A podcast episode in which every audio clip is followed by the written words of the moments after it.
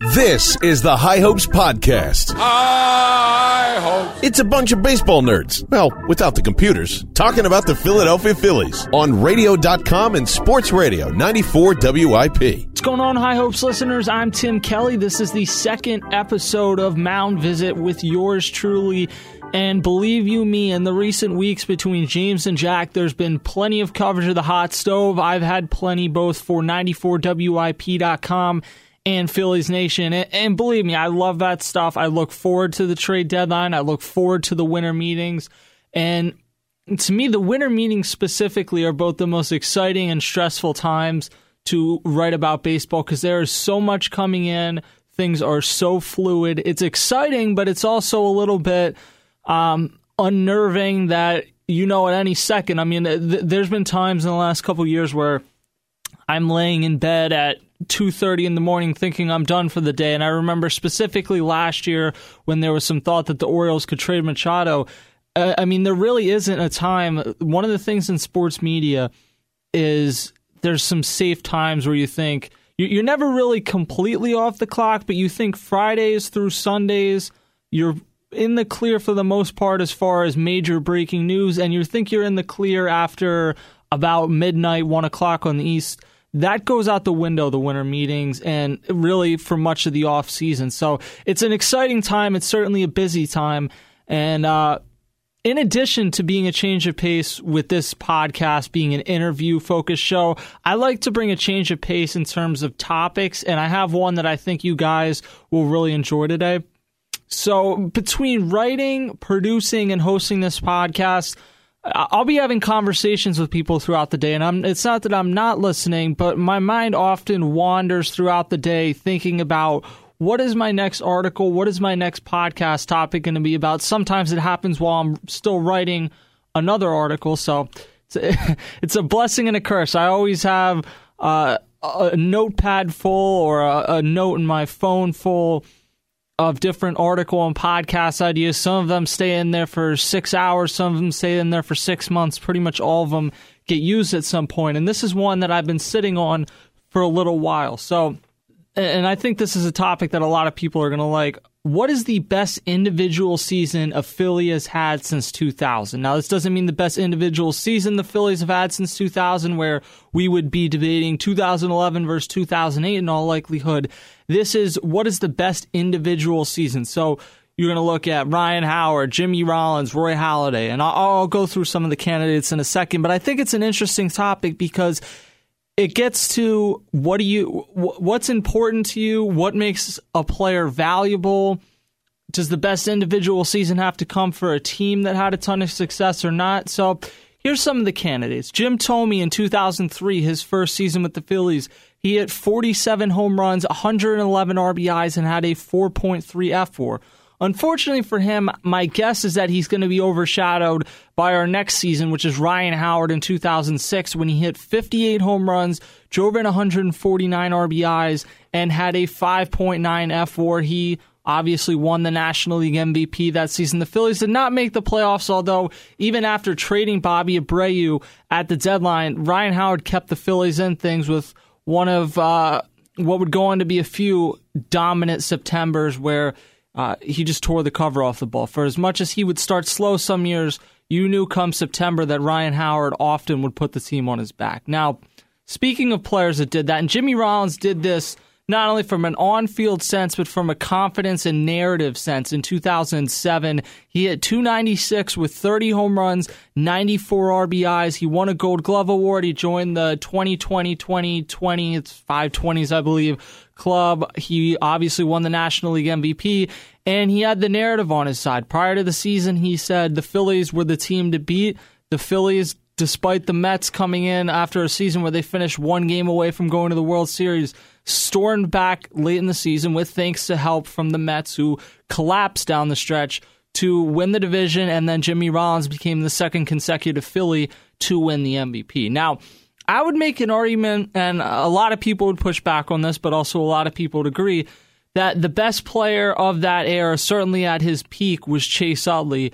And in 2007, while Jimmy Rollins won the MVP, had Chase Utley not broken his hand in July, uh, his, his, future teammate John Lannan pitching for the Washington Nationals at that time, hit his right hand while he was batting, broke his hand. The Phillies got Tadahito Iguchi.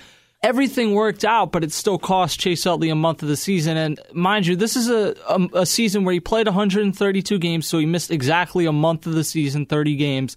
He hit 332 with 22 home runs, 103 RBIs, and a 7.7 fWAR. This was without playing 30 more possible games. It's possible the average and the WAR and everything takes some dips, but it's also possible they continue to increase. You can make a case that 2008 or 2009 Utley was even better, but 2007 to me is the one that I look at and say, if Chase Utley had stayed healthy and not broken his hand, I still think the Phillies win the division. I also think that Chase Utley, not Jimmy Rollins, could have potentially won the National League MVP. It's an it's an interesting debate that we'll probably get to at another time.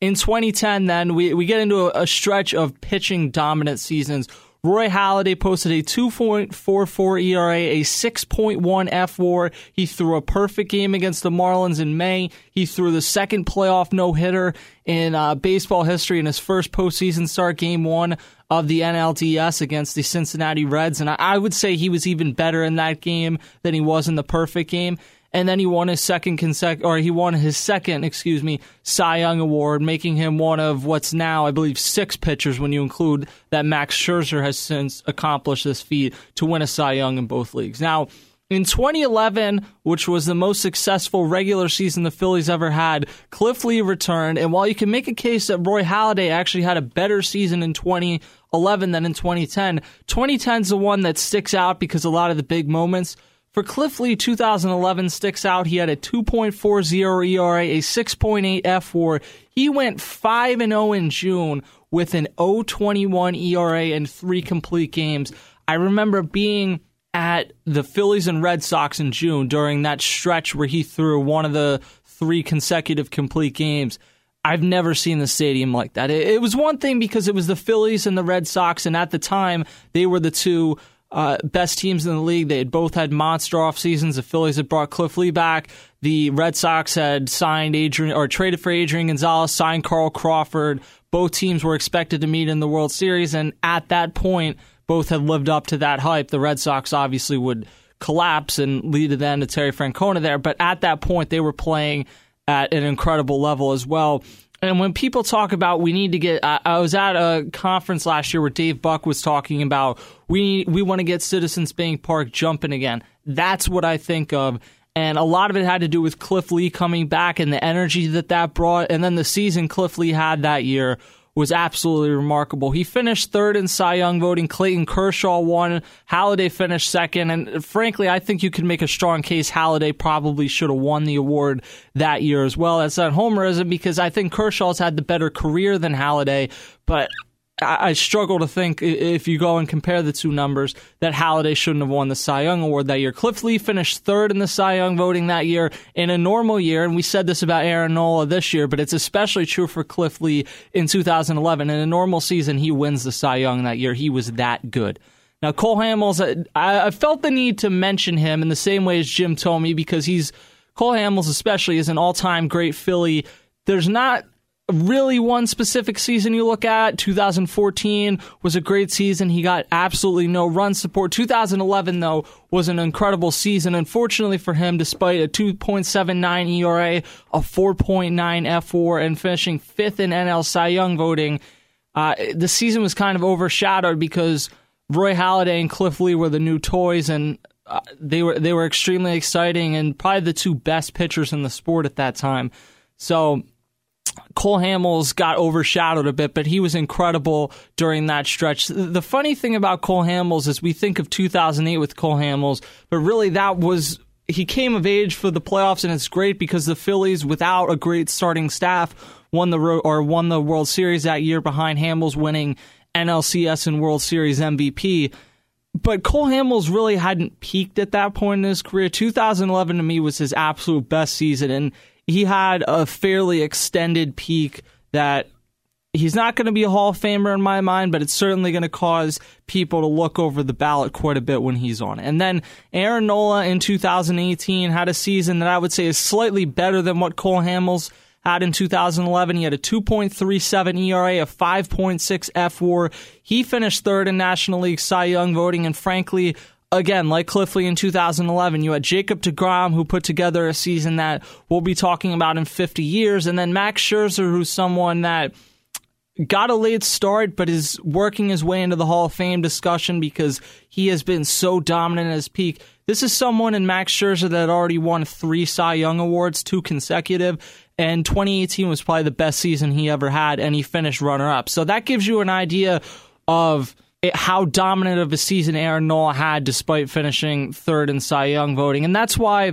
when, and not to get off on a side tangent here, but when people talk about, oh, how many top five finishes does he have in this award when they're evaluating someone for the Hall of Fame, it, it's not a great way to look at things because, A, how people vote changes. How people voted for MVPs in 2003 is certainly not the same way they vote in 2018.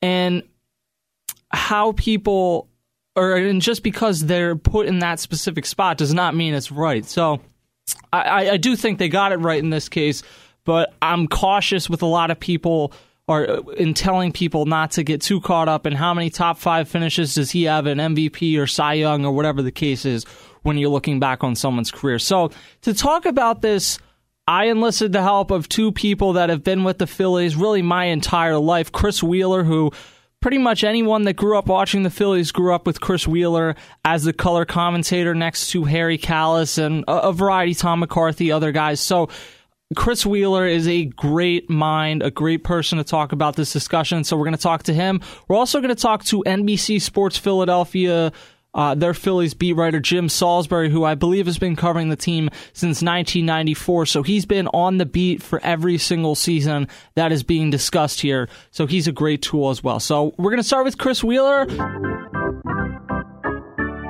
There's a short list of people you call when you want to talk about Phillies history, and at the top of that list is Chris Wheeler, who worked on Phillies telecasts for over three decades. Wheels, we're thrilled to have you join us here on Mound Visit. Let's start with this. Ryan Howard won the MVP in 2006, and Jimmy Rollins won it in 2007. Uh, in 2006, Howard broke the single season franchise home run record with 58 while driving in 149 runs. He also did it, though, for a team that sold at the deadline, trading away Bobby Abreu and missed the playoffs. Jimmy Rollins, meanwhile, won an MVP in a season where the Phillies made the playoffs for the first time in 15 years. So, to you, which of those individual seasons was more memorable? Well, uh, the Ryan Howard thing obviously was pretty cool to watch. Uh, to, to see him uh, hit all those home runs and to do all the things you had that he did, and to think, wow, you got a monster in the middle of your order now for a long time because he's such a young guy. But to me, um, Jimmy Rollins' 2007 MVP year, going to the postseason, you know, predicting that the Phillies were going to win, all those kind of things, and then not only do you, we talk about uh, you know his offensive numbers for MVP, but think how many runs he saved too. Yeah, he was at the peak of his career defensively too, as well as offensively. An Unbelievable two-way player that hit at the top of the order. So to me, that year, um, that year was one of the greatest years I've ever seen an individual Philly player have. So Ryan Howard, as we just mentioned, won the MVP in 2006. He also did so while striking out 181 times and grading out poorly in the field, both based off of defensive metrics and just the eye test. In this type of discussion, does that at all take away from his season, or does hitting 313 with 58 home runs almost erase any negatives in your mind? Yeah, that doesn't uh, absolutely does not erase, absolutely does not factor into the uh, and what an unbelievable year he had. You know, I saw Mike uh, Mike Schmidt. At, I think it was the 48, and and Ryan uh, Howie just went by that thing, blew that number out of the water. And you also, as I said, you realized you had a guy in the middle of the order, and you also saw a guy that was going to be able to produce. Uh, and he's a power hitter, and the power hitters, even to this day, well, now they strike out more, but even back then, you learn to live with power hitters striking out around 200 times so he struck out what you said 181 or whatever it was that year. So the strikeouts were going to go along with it, and his defense in those days, uh, you know, it would grade out below average, I guess, because of the metrics of nowadays. But it also, um, he also had guys on that infield that threw him a lot of strikes over there. Uh, that he didn't have to worry about digging as many balls out of the dirt. He was much more mobile. He was lighter in those days. He hadn't blown out that Achilles. His knees weren't starting to bother him. So to me, he was not at that point in his career a defensive liability to the point where you thought, oh, you're going to get killed um, defensively with Ryan Howard in the lineup. He's going to have to hit an awful lot. Well, he hit an awful lot, but he he was okay defensively.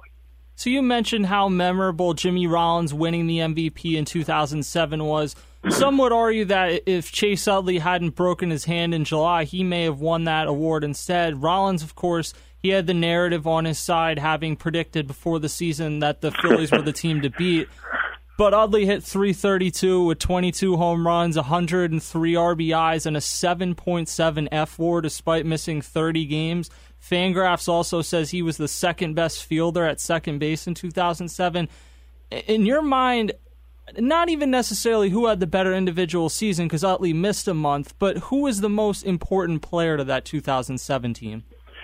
I'll always say it was Jimmy Rollins because, uh, and and the numbers you mentioned for Ut were unbelievable. And you're right. I mean, Chase Utley would have been a Hall of Famer if he hadn't started to get hurt. Not that injury, but of course the knees that came along later, and he missed so much time because he would have hit more home runs than any second baseman in history if he hadn't been so injury plagued.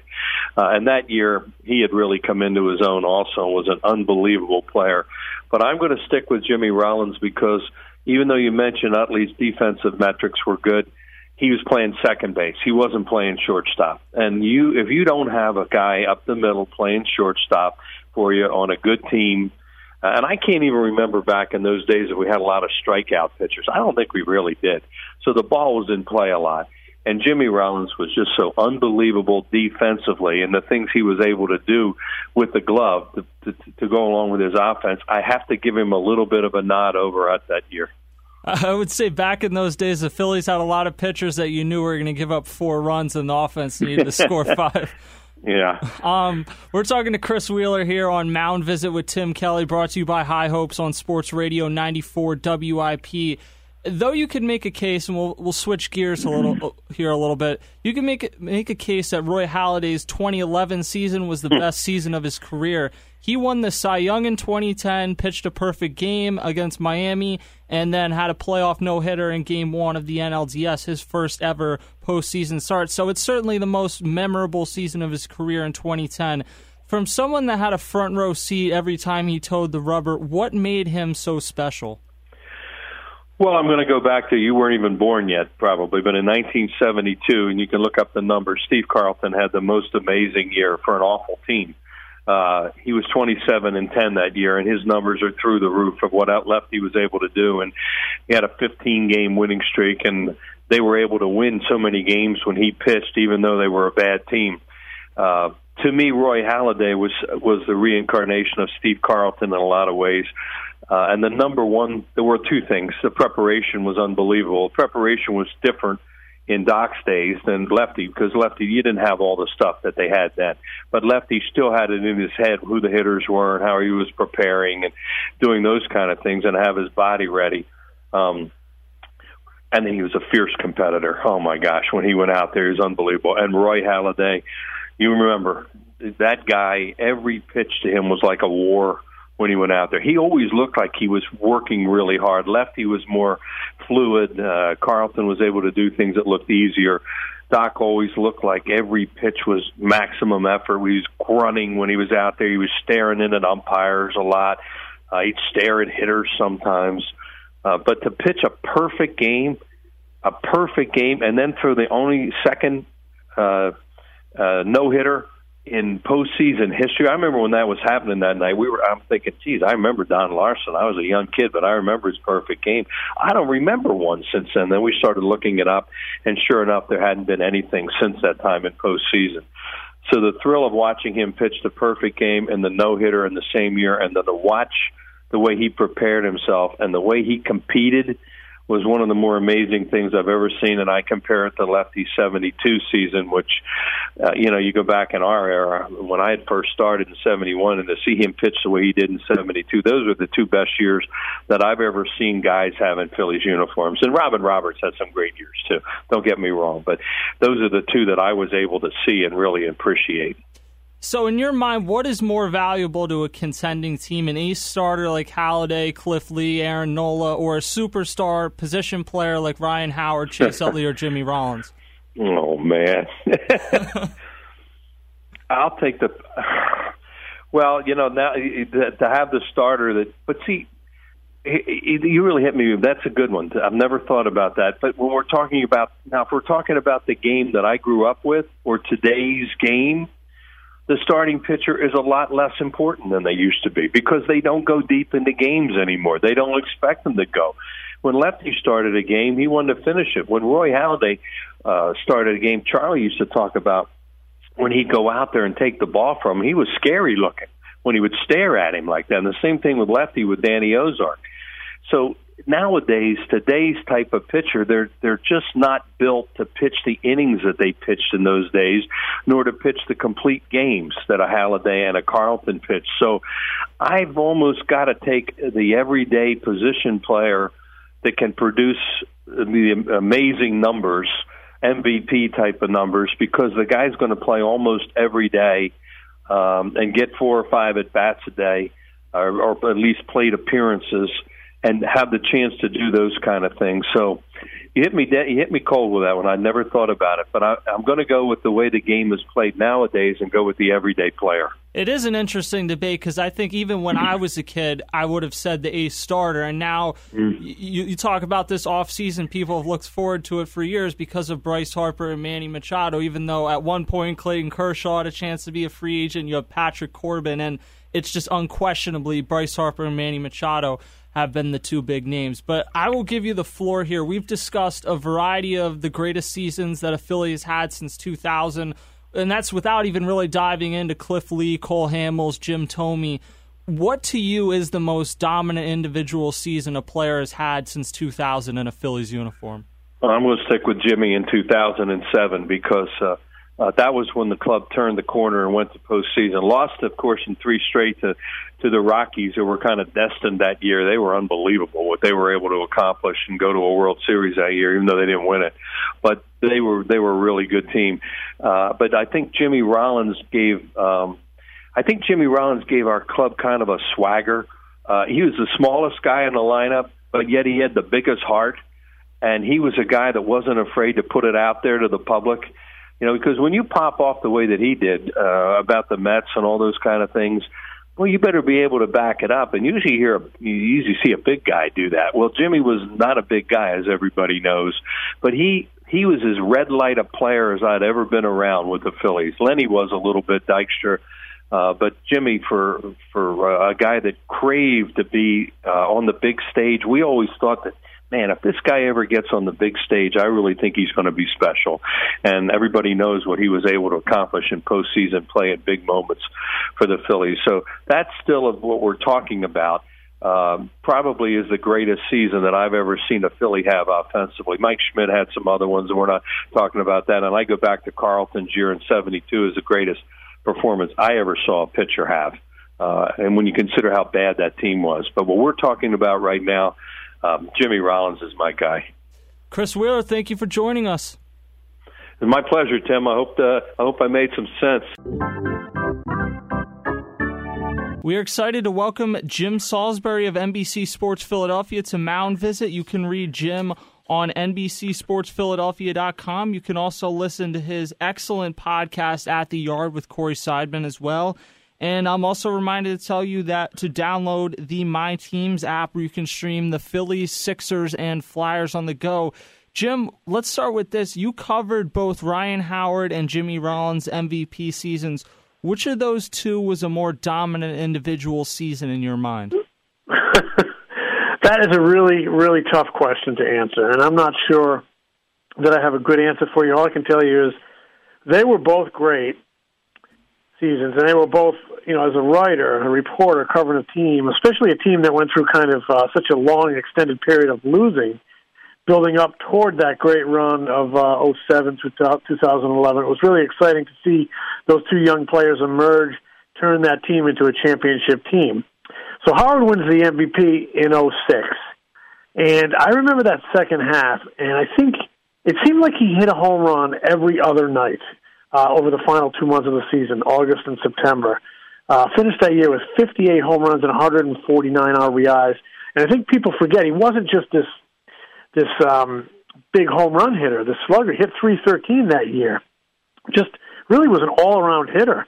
Uh, had an OPS of, of over a thousand, and like I said, I, I think he hit like 24 home runs over the final um, two months of the season. Seemed like every other night. And I remember writing a story. He hit a big home run to win a game down in Washington, and I remember referring to him as Philadelphia's most popular athlete. Just kind of, I was on deadline. I was writing fast, and it just kind of came to me because the whole town was captivated captivated by what Ryan Howard was doing down the stretch in 06.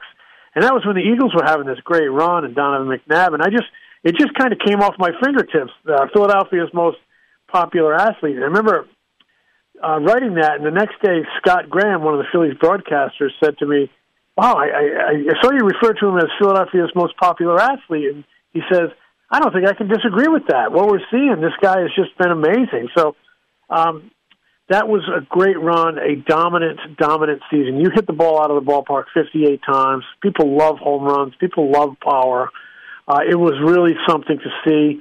I don't know that I can say. I guess it was in, in some ways it was more dominant than than Jimmy's 07 season because um, just because of the way we we regard power and, and the way power captivates. But Rollins in 07 you know, as a writer, I think we always root for a great story.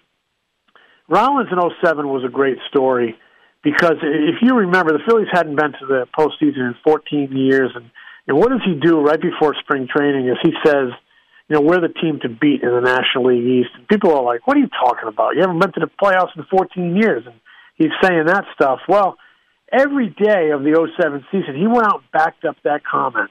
Uh, and to me, that just made for for a great story. The way he he wore that comment on his back like a bullseye, and he backed it up. I mean, he hit 30 home runs that season, 94 RBIs, 20 triples. He won a Gold Glove, led the league in runs. Uh, I remember, you know, I had an MVP wrote that season, and Matt Holliday had a huge season out in Colorado, and I was pulling my hair out who to vote for, and I voted for Jimmy Rollins because, as I said, he wore that comment every day. He backed it up. Um, some guys would have caved to the pressure of trying to back it up, but he never did. And on both sides of the ball, made great players uh, plays night after night in the field. Had big hits. I remember the day they clinched it um, at Citizens Bank Park on a Sunday afternoon, a warm Sunday afternoon. The place was place was packed. Everybody was waving those rally towels, and um, you know, they were tied with the Mets, I guess, going into that final day. That was when they chased down the Mets. And um, the Mets, I think, had fallen behind six nothing. They were down six nothing, and it was there for the taking. And what does Jimmy do? I think he led off that game with his twentieth triple of the season. I mean, twenty triples. Think about that. Uh, so I don't know if I could say which one was more dominant. They were both a treat to watch.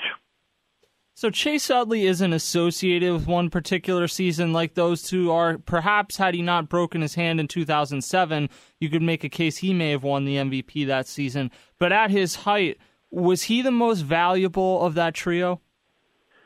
Uh, good question again. You know, in 07, I remember that well. Uh, he took that ball from John Lannan off his hand, broke his hand. He might have been the MVP. I remember I remember he missed a month. I remember writing stories about, you know, can he get back in the MVP race? And I think he finished in the top 10 that year. I think he finished eighth. Pretty much, uh, I'd have to say it was his best season. Um, he was on a Hall of Fame track, and he still might be. You know, he still might get there. But I think he was on a slam dunk Hall of Fame track until he uh, came down with those knee issues. I don't know that I can say that he was the most valuable player. I think as a unit, you know, you had the greatest shortstop in Jimmy Rollins, the greatest second baseman in Chase Utley, and the greatest first baseman in Ryan Howard in Phillies franchise history, and they and they they they came together at the same time. They played next to each other in the same infield. I think if you subtracted one, uh, it would have hurt the whole. Uh, if you really pushed me as to who the key guy was in that great run, I might be tempted to say Ryan Howard, just because of the way a big dangerous, intimidating bat in the middle of a lineup can change everything from the way the hit, uh, pitcher approaches uh, a game and his game plan and hitter to hitter, um, just to the damage that he can do with one swing. Uh, I thought Ryan Howard, in a lot of ways, because of his big production in the middle middle of that order, was the glue that brought it all together. But they would have missed Jimmy's energy. They would have missed Chase Utley's heart and determination, and they would have missed Ryan Howard's muscle if you subtracted one of them. Uh, I think we saw that after Howard got hurt in 2011. They were a different team. I know they all got a little bit older, but you know losing Howard really hurt them. So I would say if there was one guy, I think that was um, maybe a, a, just a little bit of a key. It was Howard, but again, it was about the team, and, and you would have missed any one of those guys. So, switching gears a little bit, Roy Halladay won the Cy Young. He threw a perfect game and a playoff no hitter in 2010. You could actually make the case that his 2011 regular season was even better. It might have been the best of his entire career, but he did it in a year where Clayton Kershaw might have been a, a tad bit better. Halladay's 2011 season perhaps overshadowed Cliff Lee, turning in one of the most dominant seasons in franchise history. When we talk about great individual Phillies seasons since 2000, is that season overlooked? Yeah, I think so. I think about the great pitching performances I've seen. Cole Hamels was very, very good in 2011. Halladay in 2010 in 2011. Again, as a writer, you love a great story. I mean, Roy Halladay pitching a perfect game in his 11th start as a Phillie after really wanting to come to the Phillies that winter and in a lot of ways, that was his dream team to come to the Phillies. He pitches a perfect game, then he pitches a playoff no hitter. Uh, other dominant seasons, even before that, Schilling in '97 and '98. You know, I'm kind of uh, kind of coloring outside the lines here, but to have back-to-back 300 strikeout seasons, just amazing. But to get back to your question about Cliff Lee, yeah, I think he was overshadowed by by Roy Halladay in 2011. And Roy Halladay, on a whole, I think Halladay was kind of the ace of that team, but and and the big guy that everybody talked about, Cliff Lee, um, right there with him, a great major league pitcher. I loved watching him pitch in his prime. You know, he was get the ball, throw the ball, fire the fastball, locate, locate, locate. He was tremendous. And in 2011, and I remember it well, he had six shutouts.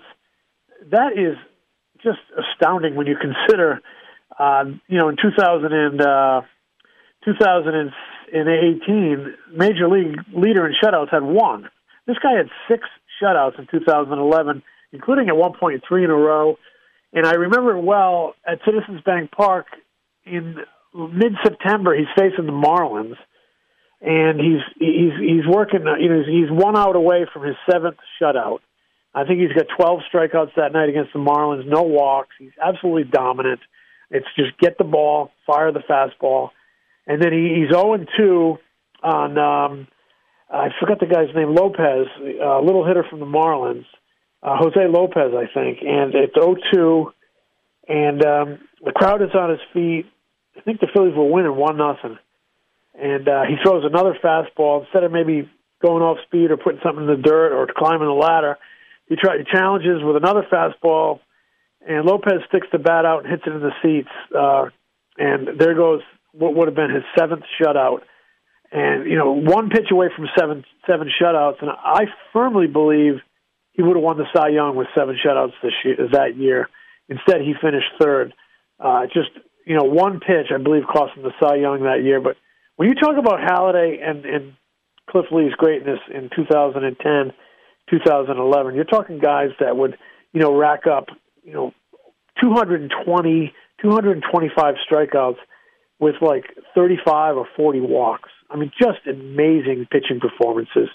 Uh, and guys that like to finish what they started, you know, go nine innings. Again, complete games.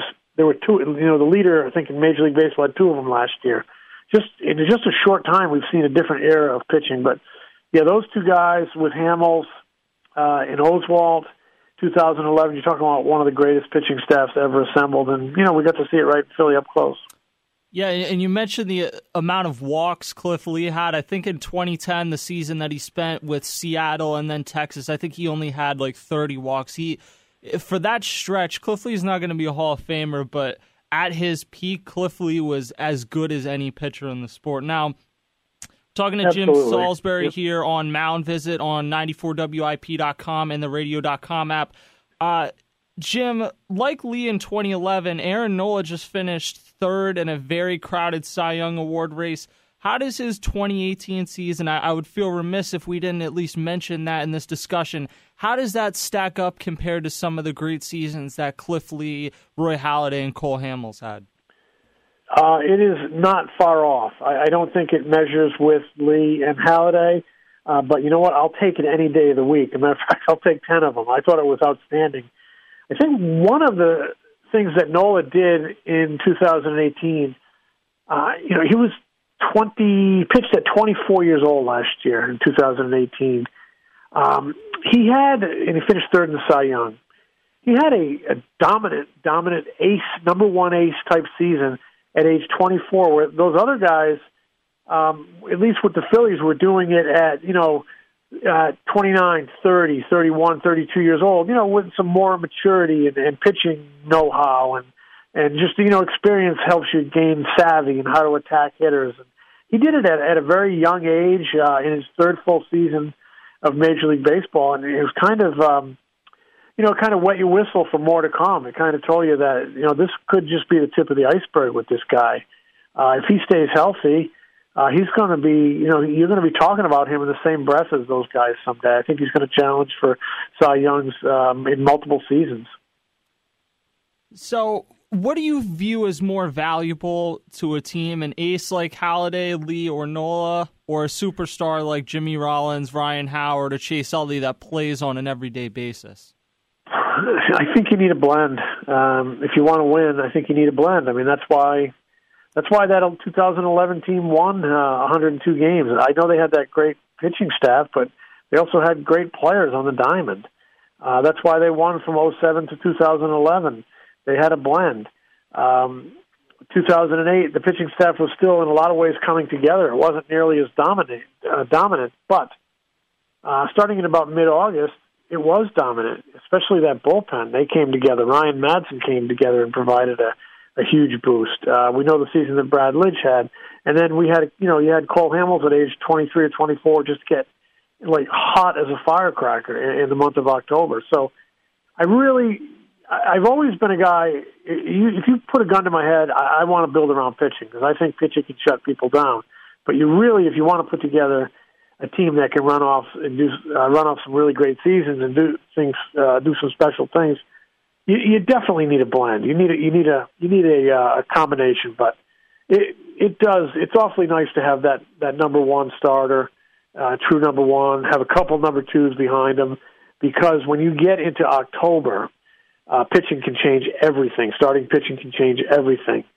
Um, but to get to October, you really need that blend. You need the offense and the uh, defense and the pitching. So, Jim, you've covered every Philly season this century which to you has been the best individual season of Phillies put together since 2000?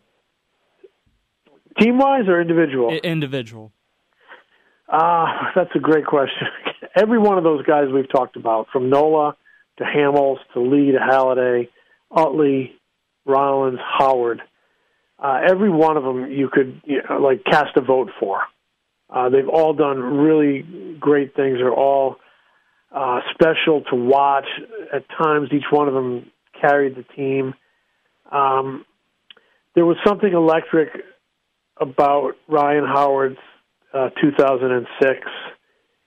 Uh, the way he just built on that rookie of the year season and just went nuts in that second half in August and September, uh, basically hitting a home run every other night, winning games. It was like, what else can he do? What what's he going to do tonight? You couldn't wait to get to the ballpark to see what he could do tonight. Um, I, I, I might I might vote for that one just because the home run is so it's so romanticized in baseball. Going back to Babe Ruth, you know, it's what the home run uh, helped America fall in love with baseball when you go back to Babe Ruth. So I, I kind of might be tempted to say Ryan Howard was just uh, that second half uh, uh of 06 was so spectacular. What's he going to do next? And, and I, that might get my vote in just by a hair over the rest of them. It's interesting though that that's one of the seasons we're talking about that they didn't make the postseason. They actually sold at the deadline. So um, it is interesting when we're having these discussions to look how it factors into team success. Jim Salisbury of NBC Sports Philadelphia. Jim, thank you for joining us. You're welcome. Thank you, Tim. All right, so a special thanks to Chris Wheeler and Jim Salisbury, two of the best Phillies minds, for joining the program this week. And I hope this is a topic you guys enjoyed because I really have enjoyed putting this together. As far as what season I would lean towards, I look back at 2011 and think this that was the most magical season that the Phillies as a team have had, and that includes 2008. The point where Philadelphia became baseball heaven was something I never thought I would see. And frankly, even if the Phillies have a lot of team success, I don't know if it's something that we're going to see again. However, as enjoyable as watching Roy Halladay and Cliff Lee pitch at, I, I think at that point they were the one and two best pitchers in the sport. And, you know, you can make a case for CC Sabathia or Clayton Kershaw or different arms at that time. But to me, those were the best two pitchers in the sport. It was so special to be able to watch them Chase Utley at his peak, like I said, I think I would take him over anyone in that trio. I understand how incredible of a 2007 season Jimmy Rollins had.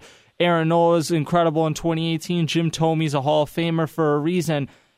But in terms of the best individual season, boy, do I struggle not to take Ryan Howard in 2006 because when I look at these seasons, I the first thing that comes to my mind is which of these are we least likely to ever see happen again in Philadelphia? And to have someone hit 313 and 58 home runs, as great as Roy Halladay and Cliff Lee were, and I'm not sure we will see that again uh, from someone wearing a Phillies uniform. I know we won't see someone hit 58 home runs again in a Phillies uniform, and I think all of us had a pretty good idea that was the case at the time that Ryan Howard was doing it in 2006. So I would lean towards that. At the same time, when I if I was building a team, 2006 Ryan Howard is probably not one of the first three names that I would take on this list. So it's funny because I think I would take Chase Utley if I was building a team at his peak out of all these options. And if not Utley, I'm taking Roy Halladay and Cliff Lee probably slots in right behind them. And then you have an interesting debate on Ryan Howard, on Aaron Nola, Cole Hamels, Jim Thome. The thing is, Uh, for as great as Ryan Howard was offensively, you still do have to factor in the fact that at that point in his career, he was a below replacement level fielder. And I think that doesn't take away. I would have voted for him for MVP in 2006. It doesn't take away from the season he has. But when you're talking about a list where you have a bunch of possible Hall of Famers or a bunch of guys at their peak that were that level of good, you have to take the entire equation and not just what they did uh, the best. And 2006, Ryan Howard hit 50 points higher than he would hit in most seasons in his career. And almost 100 points higher than in some seasons at the very end. But I, to me, I still do factor in some of the negative parts when I'm talking about how would I build a team? Which of these guys would I take to build a team? But when I'm talking about what the best individual season was, to me, Ryan Howard was the most memorable season. Um, Scott or uh, Jim Salisbury mentioned Scott Graham, who uh, I believe 2006 was his final season with the Phillies, and I remember him calling the final home run on the August day where Ryan Howard hit three home runs. And to me, that is one of the most memorable Phillies games that we've ever had. So when I talk about best individual seasons, perhaps I'm equating that with most memorable. And look, you can make the case that that wasn't the most memorable because the Phillies ultimately didn't make the playoffs. But when we're talking about an individual season, I don't think we're going to see someone hit 58 home runs again. So I would love to hear from you guys. You can tweet at me at Tim Kelly Sports. You can tweet at the podcast at High Hopes Pod. And then, of course, continue to subscribe, to share. Jack and James do an incredible job on their version of the podcast. And I'm happy that they've allowed me to do this one. I will talk to you guys soon. I have some great stuff lined up. For now, I will catch you guys later.